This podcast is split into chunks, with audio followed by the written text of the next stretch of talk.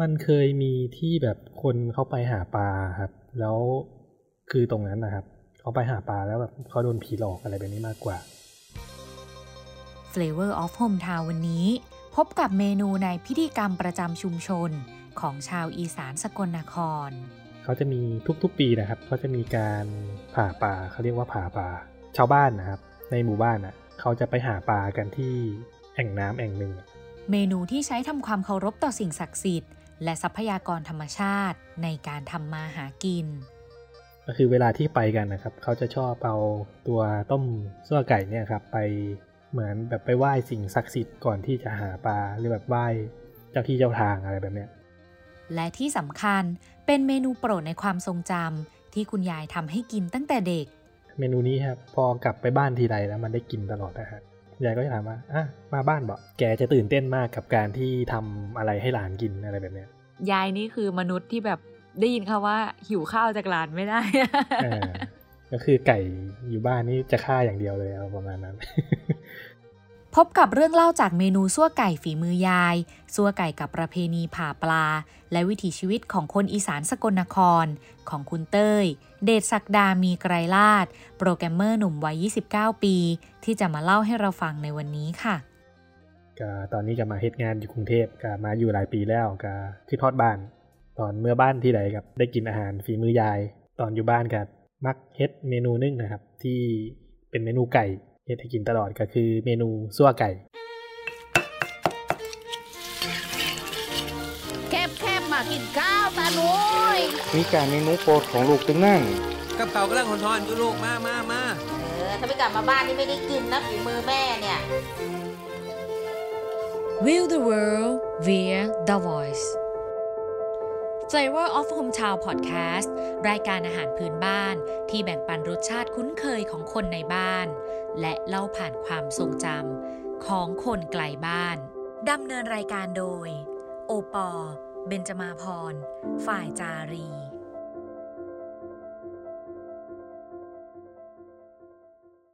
เมนูซั่วไก่ในวันนี้จากคุณเต้ย เดชศักดามีไกรลาด โปรแกรมเมอร์หนุ่มวัย 29 ปี จากจังหวัดสกลนครค่ะ ที่อยู่จังหวัดสกลนครตั้งแต่เกิดจนถึงอายุ 22 ปี ก่อนจะเข้ามาหางานทำในกรุงเทพ ที่ปัจจุบันนี้นะคะอยู่ไกลบ้านมา 7-8 ปีแล้วล่ะค่ะ ซัวไก่ในวันนี้นะคะ ถือว่ามีความน่าสนใจมากๆเลยค่ะ นุ่มสายเทคกับอาหารในความทรงจำฝีมือคุณยาย เชื่อมโยงถึงพิธีกรรมประจำปีในชุมชน บอกได้เลยว่าไม่ธรรมดาแน่นอนค่ะ แต่ก่อนอื่นนะคะ เมื่อเป็นรายการอาหารพื้นบ้าน ที่ต้องพูดคุยกับคนสกลนครแล้วเนี่ยปอก็ขออนุญาตคุณเต้ยนะคะ ถามคำถามที่หลายๆ คนมักจะมีมุมมองต่อพี่น้องชาวสกลนครค่ะ เกี่ยวกับการรับประทานเนื้อสุนัข ว่าแต่คุณเต้ยเนี่ย พอมีคนรู้ว่ามาจากสกลนคร เคยโดนถามคำถามนี้บ้างไหมคะ ถาม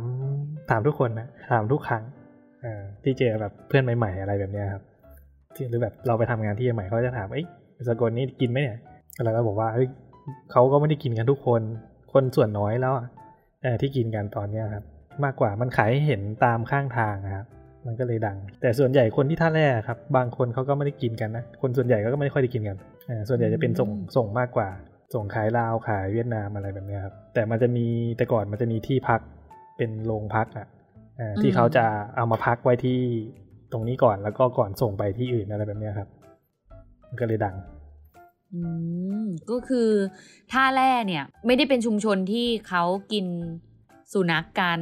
ขนาดนั้น แต่ว่าใช่คือใช่เหมือนเป็นเป็นแหล่งที่มีการเอาสุนัขมาแปรรูป ซื้อขายอะไรอย่างนี้ใช่ก็มีอืมการเอามาแปรรูปก็ทั้งค่าทั้งแปรรูปอะไรแบบเนี้ยก็คือเหมือนเป็นจุดรวมอะ ก่อนที่จะส่งไปแต่ละที่อะครับ แล้วพี่เต้ยเคยกินไหมคะ เคยกินไหมเคยครับ ตอนประมาณสัก อาจจะประมาณปสี่ปห้าประมาณนั้น เคยกินอือฮึแต่ที่บ้านน่ะไม่กินนะคือพ่อแม่ไม่กินเลย แต่อืมก็คืออยากลองไงครับไปบ้านเพื่อนไปเล่นกับเพื่อนแบบเนี้ยตอนสมัยเด็ก ๆ มันก็จะเป็นแบบสังคมแบบบ้านนอกบ้านนอกเนาะเออแต่ก่อนมันก็จะมีการเตะบอลเตะอะไรกันแบบเนี้ยก็เพื่อนสมัยเด็กก็เรียกว่าไทยบ้านอะ อืมก็จะแบบพากันเตะบอลกับหมู่บ้านข้างๆแบบเนี้ยอ่าค่ะก็จะมีการลงพนันกันอ่าว่า ทุกคนก็แบบในทีมก็จะเอาตังค์มารวมกันไว้แล้วก็พนันกันแบบสี่ห้าร้อยอะไรสมัยแต่ก่อนนะก็จะประมาณนั้นโอ้พอชนะใช่ไหมก็จะเอาตังค์ไปเลี้ยงฉลอง อาจจะไปซื้อแบบเนื้อสุนัขมาใช่ครับ อืมอืมเขาก็จะไปซื้อเขาไปซื้อมาเป็นเป็นที่เขาฆ่าไปแล้วอะที่เขาค่ะจำแหละมาแล้ว อืมเขาซื้อตับมาซื้อพวกส่วนเนื้อมา อ่า ที่กินจำได้วันนั้นนะกินตับ อ่า แล้วก็ชิมเนื้อไปประมาณสองชิ้น อ่าเอออืม ก็คือเขาเอามาย่าง เอาย่างมาย่างแบบเหมือนเหมือนกินย่างหมูย่างวัวอะไรแบบเนี้ยครับอืมอืมก็กินไป แต่มันก็อย่างที่บอกกลิ่นมันก็มันจะมีกลิ่นเป็นเอกลักษณ์นะอืมเป็นยังไงเหรอคะ มันก็จะแรงนิดนึงนะกลิ่นกลิ่นมันจะแรงนิดนึงแต่รสชาติมันต้องยอมรับว่ามันอร่อยอ๋อเหรอใช่ มันไม่เหมือนเนื้อหมูเลยอะมันไม่รู้ว่ามันอร่อยกว่า พูดอย่างนี้ดีกว่า คิดว่าอร่อยกว่าเนื้อวัวที่กินแบบ ทั่ว ๆ ไปแถวบ้าน แล้วก็ซึ่งตอนนั้นมันก็ราคาแพงด้วย แต่ก่อนอืมประมาณเนื้อหมูโลละร้อยเท่าไหร่นะร้อยกว่าบาท เนื้อค่ะสุนัขน่าจะประมาณสักสามสี่ร้อยครับอืมโอ้ราคามันจะประมาณนั้นก็ไม่แน่ใจว่าตอนนี้เท่าไหร่นะอันนี้ไม่ได้ตามเลย ที่บ้านเขาไม่กินเขาก็เลยบอกว่าเออเขาแบบเขาแอนตี้เรื่องพวกกินอะไรพวกนี้ก็เลยไม่ได้กินมา เราก็เห็นเราที่บ้านเราก็เลี้ยงด้วยอะไรแบบเนี้ย อืมเราก็เลยไม่ได้กินอืมแค่แค่แบบอยากรู้ว่ามันเป็นยังไง ก็เลยลองชิมดูอะไรประมาณนั้นอืม สกลนครนะคะถือเป็นหนึ่งในจังหวัดที่มีชาวเวียดนาม อพยพหนีความขัดแย้งทางการเมืองมาตั้งรกรากอยู่มากค่ะ ซึ่งชาวเวียดนามบางส่วนนะคะ ก็รับประทานเนื้อสุนัขกันเป็นปกติ จึงมีข้อสันนิษฐานว่า ได้รับอิทธิพลมาจากชาวเวียดนามที่อพยพเข้ามาค่ะ เป็นที่รู้จักมากในตำบลท่าแร่อำเภอเมือง ตามที่คุณเต้ยได้เล่าเลยนะคะ ว่าจะมีการวางขายอย่างจงแจ้ง ในการติดป้ายว่าเนื้อสวรรค์ โดยผู้บริโภคนะคะก็คือทั้งคนในพื้นที่ แล้วก็มีการส่งออกไปยังประเทศเพื่อนบ้านค่ะในอดีตช่วงหนึ่งนะคะ ก็ถือว่าคึกคัก แล้วก็สร้างรายได้ให้กับผู้ค้าอย่างเป็นล่ำเป็นสันเลยละค่ะ กระทั่งมีพระราชบัญญัติป้องกันการทารุณกรรม และการจัดการสวัสดิภาพสัตว์ปี 2557 ที่บังคับใช้ขึ้นมานะคะ การซื้อขายสุนัขเพื่อบริโภคก็ถือว่าผิดกฎหมายทำให้มีการซื้อขายลดลงไปจากในอดีตมากเลยละค่ะดังนั้นแล้วนะคะ คนสกลนครไม่ได้รับประทานเนื้อสุนัข คนตำบลท่าแร่พื้นที่ที่ขึ้นชื่อ ก็ไม่ใช่ทุกคนค่ะที่รับประทานเนื้อสุนัข ตั้งแต่อดีตแล้วก็คือมีเพียงคนกลุ่มน้อยเท่านั้นค่ะที่จะรับประทาน เนื่องจากเน้นส่งออกประเทศเพื่อนบ้านเป็นหลักนั่นเองค่ะเรากลับเข้ามาที่เมนูซั่วไก่กันนะคะ เมนูที่คุณเต้ยเนี่ยบอกกับเราว่ารสชาติที่ใช่ที่สุดต้องมาจากฝีมือคุณยายเท่านั้นค่ะ ยายจะมียายจะเลี้ยงไก่ไว้ที่บ้าน ก็มีไก่ไข่ไก่บ้าน ไก่ดำอะไรแบบเนี้ยตัวไก่จะคล้ายๆ แบบต้มไก่ครับ แต่เนื้อไก่ที่เราจะมาทำซั่วไก่ก็คือมันต้องผ่านการต้มไก่มาแล้ว แล้วก็เขาจะเอาในส่วนของไก่ที่ต้มนะครับ มาฉีกฉีกฉีกฉีกฉีกแต่ถ้าเป็นต้มไก่ธรรมดาใช่ไหมครับเขาจะหั่นเขาจะใช้มีดหั่นไก่ส่วนต่างๆ ลงไปต้มอ่าอ่าก็จะเป็นประมาณนั้นความแตกต่างมันคือไก่ฉีกกับไก่ต้มครับ เมนูนี้ครับ พอกลับไปบ้านทีไรแล้วมันได้กินตลอดนะฮะอืมยายยายยายก็จะถามว่าอะมาบ้านบอกยายเป็นผู้ดีสานเนาะยายบอกมาบ้านบอกเออมาเดี๋ยวยายขาไก่ต้ม ต้มซั่วไก่ให้กิน แกจะตื่นเต้นมากกับการที่ทำอะไรให้หลานกินอะไรแบบเนี้ยยายนี่คือมนุษย์ที่แบบได้ยินคาว่าหิวข้าวจากหลานไม่ได้เออก็คือไก่อยู่บ้านนี่จะฆ่าอย่างเดียวเลยเอาประมาณนั้น ก็คือหลานกลับไปนี่คือให้ยายทำบาปอย่างเดียวเลย ยายก็คือยายพอเขาฆ่าให้เสร็จแล้วใช่ไหมครับยายก็จะเอามาเอาไก่มาทำละแกก็จะทำแบบจะเอามาฉีกเองทำอะไรเองอะไรแบบนี้อืมอืมทำทุกอย่างเองในขั้นตอนของการทำอาหาร ก็จะเอามาลวกน้ำร้อนก่อน ก็จะมีถอนขนถอนอะไรให้เรียบร้อยอะไรแบบนี้ครับ แล้วก็จะเอาตัวที่เป็นใบตะไคร้อะยาวๆมาพันพันพันพันรอบไก่ แล้วก็ต้มกับน้ำพอไก่สุกแล้วใช่ไหมครับ เราก็จะเอาไก่ออกมาจากหม้อต้ม แล้วก็เอามา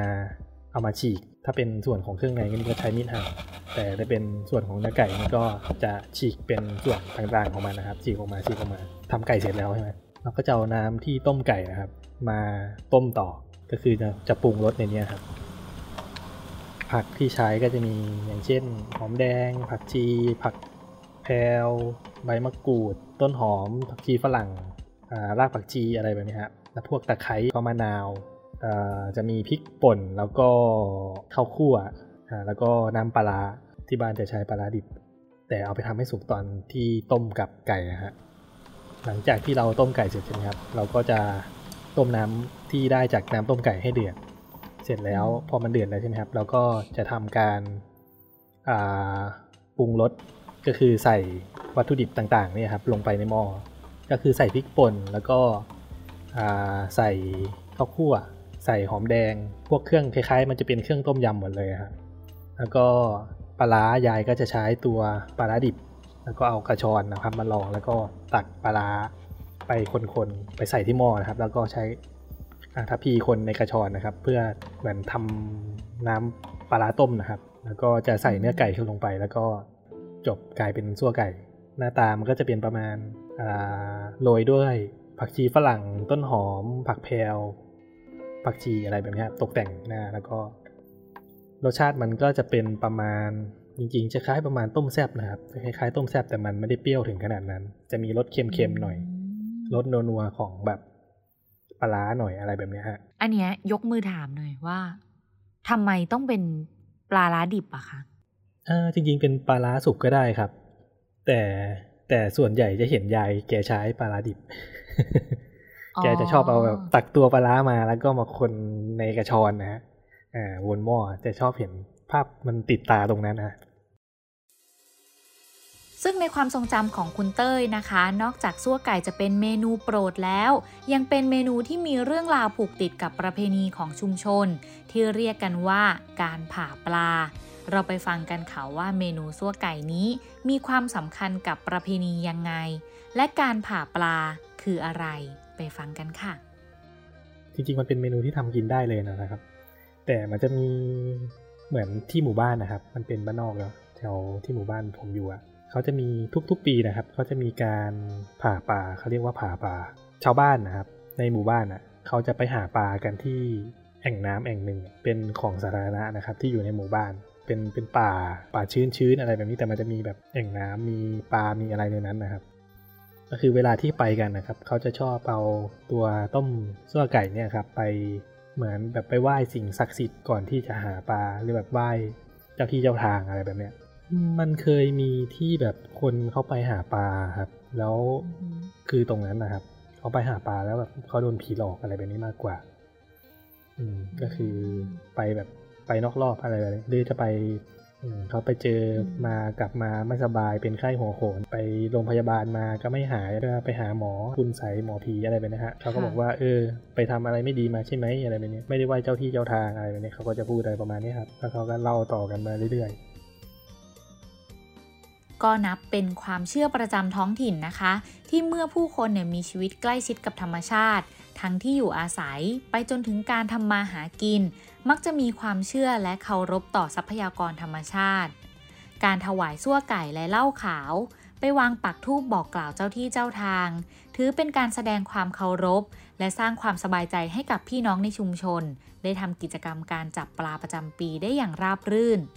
เรื่องราวเมื่อสักครู่นี้ ฟังดูเหมือนการผ่าปลา เป็นกิจกรรมที่น่ากลัวนะคะ แต่ความเป็นจริงแล้วเป็นยังไง ไปฟังคุณเต้ยกันค่ะ มันก็จะเป็นสระที่กว้างเนาะพูดอย่างนี้กว่ามันจะเป็นสระที่กว้าง แล้วก็ ก่อนหน้านี้เขาจะมีการดูดน้ำดูดน้ำออกมาแล้ว ประมาณหนึ่งเพื่อเพื่อที่จะจับปลาให้ง่ายขึ้นนะครับ ก็คือแต่ละคนก็จะไปจับปลาที่จะเอาไปกลับบ้านของตัวเองนะครับหรือเอาไปขายเอาไปทำอะไรก็ช่างแบบนี้ฮะเป็นวิถีชีวิตเป็นวัฒนธรรมตรงนั้นแล้วกัน พอเขาไปรวมกันใช่ไหมครับอันก็จะมีผู้หลักผู้ใหญ่เขาจะชอบเอาล้าไปกินกันแต่ละบ้านเดี๋ยวนี้บางบ้านก็จะถือแบบกับข้าวของตัวเองไปด้วยอะไรไปเนี่ยครับ ก็จะถือถ้วยจานของตัวเองไปครับ ในตัวซั่วไก่เนะครับเขาจะทำเป็นหม้อใหญ่ไว้ประมาณ2อสามหม้ออยู่แล้ว ก็เขาก็จะต่อแถวกันแล้วก็ตักตักตักถ้ามันเหลือก็ใครจะวนมาไม่กินไม่พอก็มาวนมาตักเพิ่มใหม่อะไรแบบเนี้ยครับอืมแจกจ่ายกัน อันนี้ก็จะเป็นในงบของผู้ใหญ่บ้านที่เขาจะบริหารให้อยู่แล้วอะไรแบบเนี้ยอืมอ๋อครับ แต่ละปีก็น่าจะใช้ไก่หลายตัวอยู่ครับ อืมประมาณอาจจะประมาณ30 40 50ตัวอะไรแบบเนี้ยโอ้ ชาวบ้านเขาก็จะแบบมาตอน คือเขาจะต้มไก่มาแล้วครับ ชาวบ้านมาช่วยกันฉีกฉีกฉีกฉีกแล้วก็ลงหม้อแล้วก็ทำทำกันตรงนั้นนะฮะตักใส่ถ้วยไปวางไว้ตามต้นไม้แล้วก็มันจะมีอีกพิธีหนึ่งก็คือลำเต้นไหว้ผีไหว้อะไรไหว้เจ้าอะไรแบบเนี้ยก่อนที่จะลงน้ำก่อนที่จะทำอะไรแบบเนี้ยตามความเชื่อเขาคนที่ลำเป็นคนที่เต้นไหว้ผี ส่วนใหญ่จะเป็นคนแก่ที่เป็นแบบคนรุ่นหลังแล้วครับ คือแบบ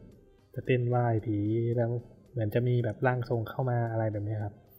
มีร่างทรงอะไรอย่างนี้ด้วยเนาะส่วนใหญ่จะเป็นคนรุ่นเก่าๆครับ แล้วพี่เต้ยมีความรู้สึกยังไงกับพิธีกรรมนี้อะคะเวลาที่เราไปอยู่ในบรรยากาศนั้น ก็ถ้าเป็นตอนที่ผมไปล่าสุดนะเป็นสมัยเด็ก มันก็แบบเออมันก็เออเราก็ทำตามที่เราปู่ย่าตายายเชื่ออะไรแบบเนี้ยครับ ทางค่ะเออเราก็เชื่อตามนั้นอะไรแบบเนี้ยตอนนั้น ก็รู้สึกแบบ เออไหว้ไหว้ไหว้ถ้าไม่ไหว้เดี๋ยวผีหลอกอะไรแบบเนี้ยเออเดี๋ยวเอาปลากลับบ้านมาเดี๋ยวผีตามกลับบ้านอะไรแบบนี้ครับเออเผลอๆแบบเดินไปแบบไม่กี่นาทีแบบนี้โดนงูกงงูกัดอะไรแบบเนี้ยก็กลัวก็ไหว้ไปอืมอ่าแต่ก็แปลกนะครับ พอไหว้ปุ๊บมันก็แบบ แต่ตอนนั้นรู้สึกว่ามันมันเหมือนเป็นความเชื่อแบบที่มันแบบมันเห็นอะเออพวกงูพวกอะไรแบบเนี้ยเหมือน เหมือนมันมีเจ้าที่ปกปักรักษาไว้อะอืม เหมือนเหมือนไหว้ไหว้ไปปุ๊บก็จะแบบไม่ค่อยเห็นแล้วอะไรประมาณเนี้ยครับ อืม ตอนเข้าไปที่แรกที่เหยียบเข้าป่าไปโอ้โหงูเต็มเลยอะมองไปมันจะเป็นแบบกิ่งไม้ที่เป็นแบบ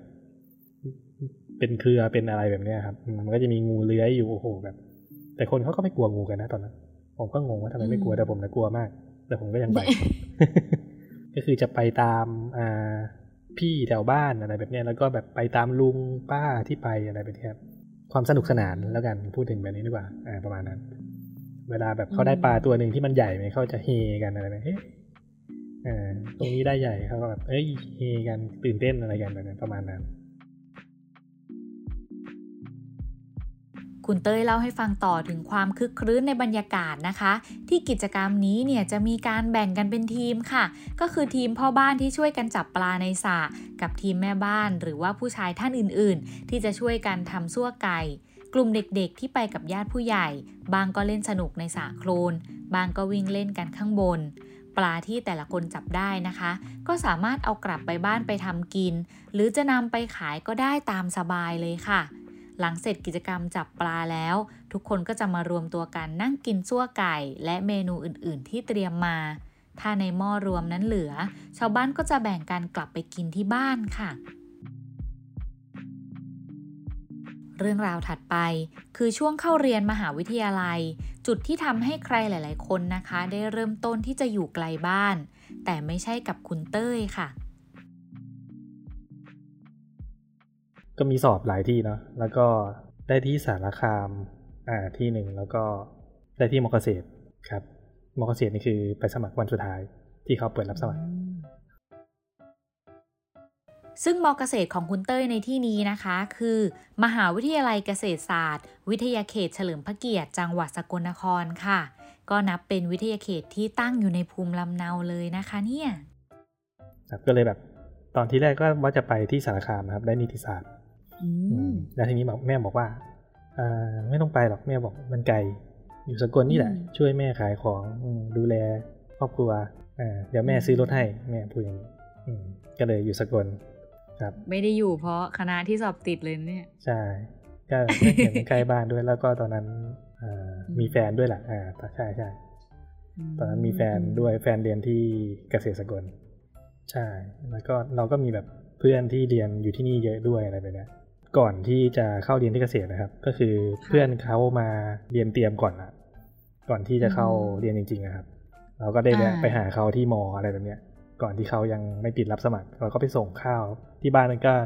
มีทำร้านอาหารอะไรแบบเนี้ย เพื่อนก็สั่งข้าวจากที่บ้านไปแบบเนี้ยผมก็เข้าไปส่งไปเล่นกับเพื่อนเตะบอลกับเพื่อนตอนเย็นอะไรที่มออะไรมันก็เลยแบบอะอยู่ที่นี่มันก็โอเคนี่หว่า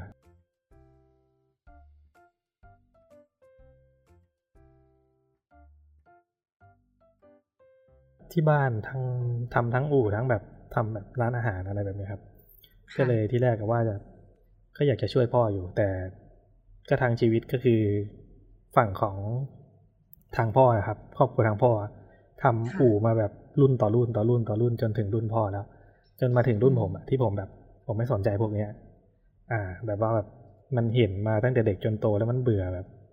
ตอนเด็กก็ช่วยพ่อทำงานมาด้านนี้แบบ มันเบื่อเราเห็นแล้วแบบพ่อทำงานมันเหนื่อยเราก็เลยแบบ เราไม่อยากทำอันนี้แล้วอะอืมคิดตอนนั้นก็เลยแบบ อยากไปทำในสิ่งที่แบบ เออ เราเรียนมา คิดว่าน่าจะเข้ากรุงเทพดีกว่าอะไรแบบเนี้ยอืมเพราะว่าที่งานที่แบบสายที่เรียนมาที่สกลมันก็ไม่มี หรือแถวใกล้บ้านมันก็มีแต่แบบเงินเดือนมันน้อยอะค่ะแล้วก็คือตัดสินใจสมัครงานเลือกโลเคชันก่อนเลยเหรอคะ คือเสิร์ชหางานในกรุงเทพอย่างเงี้ยเหรอ หรือว่าเป็นยังไง เสิร์ชแบบกว้างมากเลยครับ กรุงเทพ จริงเหรอ ใช่ ไม่รู้เลยว่าที่ไหนคือที่ไหน อ่าเออก็คือไม่ไปสัมภาษณ์คือแบบมีทั้งปากเกร็ดอ่า แล้วก็เข้ามาแถวหมอจิตเนี่ยครับ ไปทั้งพระรามสามอะไรแบบเนี้ยคนละโซนกันเลยแบบเนี้ยอืมก็คือแบบมาที่กรุงเทพแบบ เราไม่รู้เลยว่าที่ไหนอยู่ตรงไหนอะไรบ้างแบบเนี้ยซึ่งสมัยก่อนพวกอ่าเทคโนโลยีมันก็ยังแบบไม่ได้บูมขนาดเนี้ยคิดว่า ก็เข้ามาก็แบบตอนที่แรกก็แบบไปสัมภาษณ์ก็เอ้ยทำไมมันไกลจังอะไรแบบนี้แบบ มาเจอสภาพรถติดที่กรุงเทพมันก็แบบท้อใจแล้วอะอืมอ่าอืมอืมโหคือแบบเอาง่ายๆอะพี่เต้ยคือเกิดแล้วก็โตแล้วก็แบบมีสกลนครเป็นโลกใบหนึ่งของพี่เต้ยเลยอะอ่าฮะไม่ใช่เคยแบบออกมาใช้ชีวิตในจังหวัดอื่นเลยใช่ไหมคะ ใช่ไม่ไม่ได้แบบมาใช้ชีวิตแต่ ก็ถ้าไปเที่ยวถ้าพูดถึงเรื่องไปเที่ยวก็ไปเที่ยวบ้างอะไรแบบนี้แต่แบบอืมไม่เคยได้มาอะไรแบบใช้ชีวิตคนเดียวอะไรแบบเนี้ยแต่แต่ตอนสัมภาษณ์ครับ คือมาสัมภาษณ์จำได้ว่าครั้งแรกนะสัมภาษณ์ไปสามที่อืมก็สัมภาษณ์ที่แรกก็ได้เลยอ่าก็เลยดีใจ ดีใจตื่นเต้นเลยนะว่าเออได้งานแล้วเออเงินเดือนแบบเท่านี้นะ โอเค ก็แบบขั้นต่ำเลยนี่หว่าเออแบบมันก็แบบเงินเดือนมาตรฐานจบปริญญาตรีอะไรแบบเนี้ยตอนนั้นก็รู้สึกดีใจ ได้งานแล้วบอกพ่อกับแม่ดีใจ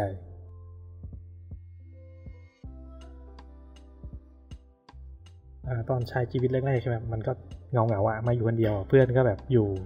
กรุงเทพมีประมาณสามสี่คนมั้งทำงานตอนเช้าเลิกงานมาตอนเย็นก็ไม่ได้ไปไหนแบบก่อนหน้านี้ครับมีมีช่วงก่อนหน้านี้ที่ผมไปอยู่บ้านเพื่อน ก็คือบ้านเพื่อนที่อยู่กรุงเทพนี่แหละอ่าประมาณ 2 อาทิตย์ก่อนที่แบบจะได้ที่พักอาศัย ใกล้ที่ทำงานอะไรแบบนี้ครับ ก่อนอันนี้เขาอยู่แถวเลยแยกแครายไปอีกหนึ่งครับ ก็คือตื่นเช้ามาแต่ละวันผมต้องแบบตื่นประมาณสักตีห้าครึ่งอ่าเพื่อที่จะไปขึ้นรถเมล์หกโมงหรือแต่งตัวเสร็จประมาณหกโมงครึ่งอะไรประมาณเนี้ย แล้วก็กินข้าวกินอะไรก็จะอยู่ที่ประมาณเจ็ดโมงก็คือยืนรอรถ ก็คือก่อนเจ็ดโมงต้องยืนรอรถแล้ว เพราะว่าถ้าสายกว่านั้นก็คือสายแน่นอน เกือบชั่วโมงหนึ่งได้ฮะก็ระยะทางมันก็ไม่ได้ไกลมากนะประมาณสักห้ากิโลหรือหกกิโลประมาณนี้ครับ บจะแบบรับไม่ได้เลยอะแบบอยู่ที่นี่แบบระยะทางใกล้แค่นี้อะเออแล้วแบบมันมันทำให้ไกลมากอะไรแบบมันเสียเวลาในชีวิตไปเยอะอะไรแบบเนี้ยอะไรประมาณนั้น กลับก็เหมือนกันฮะกลับก็แบบกว่าจะถึงแบบบางทีใช้เวลาสองสามชั่วโมง แค่ไม่กี่กิโลเองไปเลยนะมันก็เลยแบบ รู้สึกแย่หน่อยตอนนั้นอ่าปัจจุบันเป็นโปรแกรมเมอร์ครับ จบมาก็ทำแค่ด้านที่จบมาเลยครับ ไม่ได้ย้ายสายเลย เป็นโปรแกรมเมอร์มาตั้งแต่ไหนแต่ไรเลยใช่ไหมคะ ตั้งแต่ที่มาอยู่ติวานนท์ใช่ครับอ่าจบตอนตอนแรกที่มาก็เป็นโปรแกรมเมอร์ใช่ไหมพอบริษัทที่สองที่ทำงานนะครับ ไปเป็นอ่าผู้บริหารฝึกหัดครับ อันนี้ทำอยู่ได้ประมาณสักหกเดือนมั้งอืมรู้สึกว่าเอ๊ะมันไม่ใช่เราอะมัน process ต่างๆอะมันขัดใจเราเราอยากมาทำระบบให้เองอะไรแบบนี้ครับเราอยากทำระบบเองเราอยากลงมือทำเอง เราไม่อยากสั่งคนอะไรแบบนี้ วกกลับมาเป็นโปรแกรมเมอร์ ก็เลยขอ ขอเขาว่า เออ ผมขอย้ายตำแหน่งนะ จากผู้บริหารฝึกหัดเป็นโปรแกรมเมอร์ พอมาเป็นโปรแกรมเมอร์มันก็ขึ้นมาอีกประมาณสักห้าสิบเปอร์เซ็นต์อะไรแบบนี้ครับโอ้เหมือนเราไม่อยากคุยกับคนอื่นด้วยแล้วตอนนั้น คือแบบไม่อยากคุยกับ user อะไรมากมายครับ ตอนเป็นผู้บริอ่าหารแบบมันก็คุยทั้งไม่ว่าจะเป็นในเรื่องของการวางระบบต่างๆ มันก็ต้องคุยคุยกับหลายแผนก บัญชีทุกอย่าง มันมันมีแต่ประชุมอะพูดอย่างนี้ดีกว่า ก็เลยแบบไม่ไหวละไม่อยากกินประชุมแบบเบื่อประชุมในชีวิตนี่ละนะครับก็เลยแบบ เออขอมานั่งทำตามที่ requirement ที่เขาส่งมาให้เลยแล้วกันอะไรแบบนี้แล้วก็ได้ยินว่าตอนนี้คืออยู่แบบบริษัทกระดานซื้อขายคริปโตเคอร์เรนซีชื่อดังของไทย ใช่ ชอบลงทุนชอบอะไรที่มันเสี่ยงเสี่ยงๆชอบอะไรมันตื่นเต้นแบบเนี้ยแล้วก็ขาดทุนทุก วันนี้ตื่นเต้นพอหรือยัง ตื่นเต้นพอครับ พอพอมากเลย เมื่อไหร่เมื่อไหร่จะขึ้นอะไรแบบนี้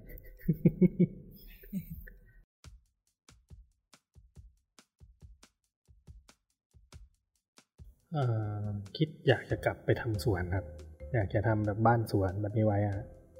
กะว่าจะแบบอยากได้ที่สักขั้นต่ำประมาณสักสิบไร่อะไรเนี้ยก็ปลูกบ้านแล้วก็มีทำสวนต่างๆ ในบ้านไว้แล้วก็ใช้ชีวิตแบบ new normal นั่งเทรดไปแบบนี้ฮะ เย้ยจะประมาณนั้นหาทำอะไรแบบสบายๆอะไรแบบเนี้ยนั่งกินกาแฟไปกินกาแฟที่นู่นที่นี่บ้างอะไรแบบเนี้ยบ้านเพื่อนแถวตรงร้านนั้นร้านนี้อะไรประมาณนั้นครับ น่าจะอีกนานอยู่ฮะตอนนี้ยังไม่มีตังค์เออนานยู่เพราะว่าจริง ๆ ไม่แน่ใจว่าจะอยู่ที่นี่อีกนานด้วยหรือเปล่า เพราะว่าอยู่ที่นี่มาก็นานก็ใจหนึ่งก็คิดอยากจะซื้อคอนโดอยู่ที่นี่ไว้อยู่ แต่ก็แบบลังเลอื มมันเหมือนพอเราแบบทำงานแล้วก็อยู่อาศัยเนาะมันก็เสียค่าที่พัก โดยไม่ใช่ของเราไปทุกเดือนทุกเดือนอะไรอย่างเงี้ยใช่ครับอย่างแบบผมนี่อยู่มาประมาณสักเจ็ดแปดปีแล้วใช่ไหมมันก็เอ้ยเราก็จ่ายเดือนหนึ่งก็ห้าหกพันเจ็ดพันแปดพันแล้วอะไรแบบเนี้ยอืมมันก็เท่ากับอืมค่าผ่อนคอนโดแล้วนะเว้ยตอนเนี้ยอืมแต่ก็ต้องเข้าใจด้วยว่าตอนเรามาอยู่กรุงเทพที่แรกเงินเดือนเรามันก็กระจิ่งนึงเนาะเรามันก็ซื้อไม่ได้อืมแต่เรามามีตอนนี้แล้วแบบคิดจะซื้อมันก็แบบ พอมันไปมองราคามันก็เอ้ย มันก็หลายล้านอยู่นะ ถ้าเรากลับไปบ้านเรา มันก็ได้ที่กว้างนะ บ้านเราก็จะได้หลังใหญ่นะ อะไรแบบนี้มันจะคิดแบบนี้ ปอเชื่อหมดใจเลยค่ะว่า พี่น้องชาวต่างจังหวัดหลาย ๆ คนที่ฟังอยู่นะคะ ต่างก็เคยผ่านความสับสนข้อนี้กันมา ไม่มากก็น้อยนะคะ เพราะว่าเรานี่ก็ปฏิเสธไม่ได้เลยค่ะ ว่าโอกาสของหลาย ๆ อาชีพที่ทำกันอยู่ ก็กระจุกตัวอยู่ในพื้นที่ 1,569 ตารางกิโลเมตรนี้จริง ๆ ค่ะ วันนี้ปอเองก็ไม่ต่างกับคุณเต้ยเลยนะคะ ที่แม้จะเจอแหล่งอาหารที่ถูกปาก หรือที่พักผ่อนที่ถูกใจแล้ว แต่ก็ยังมีความสับสนอยู่บ้างในเมืองใหญ่ ๆ นี้ ก็ขอเป็นกำลังใจให้ชาวต่างจังหวัดทุกๆ คนเลยนะคะ ถ้าเหนื่อยล้าหรือคิดถึงบ้านปอก็แนะนำให้หาเมนูในความทรงจำมาชุบชูใจกันดูค่ะ เพราะเราเชื่อเสมอว่า your home is where flavor of hometown is Flavor of Hometown Podcast รายการอาหารพื้นบ้านที่แบ่งปันรสชาติคุ้นเคยของคนในบ้าน และเล่าผ่านความทรงจำของคนไกลบ้าน ติดตามได้ที่ www.thaipbspodcast.com แอปพลิเคชัน Thai PBS Podcast หรือ Spotify, SoundCloud, Apple Podcast, Google Podcast และ Podbean ติดตามความเคลื่อนไหวได้ที่ Facebook, Twitter, Instagram และ YouTube Thai PBS Podcast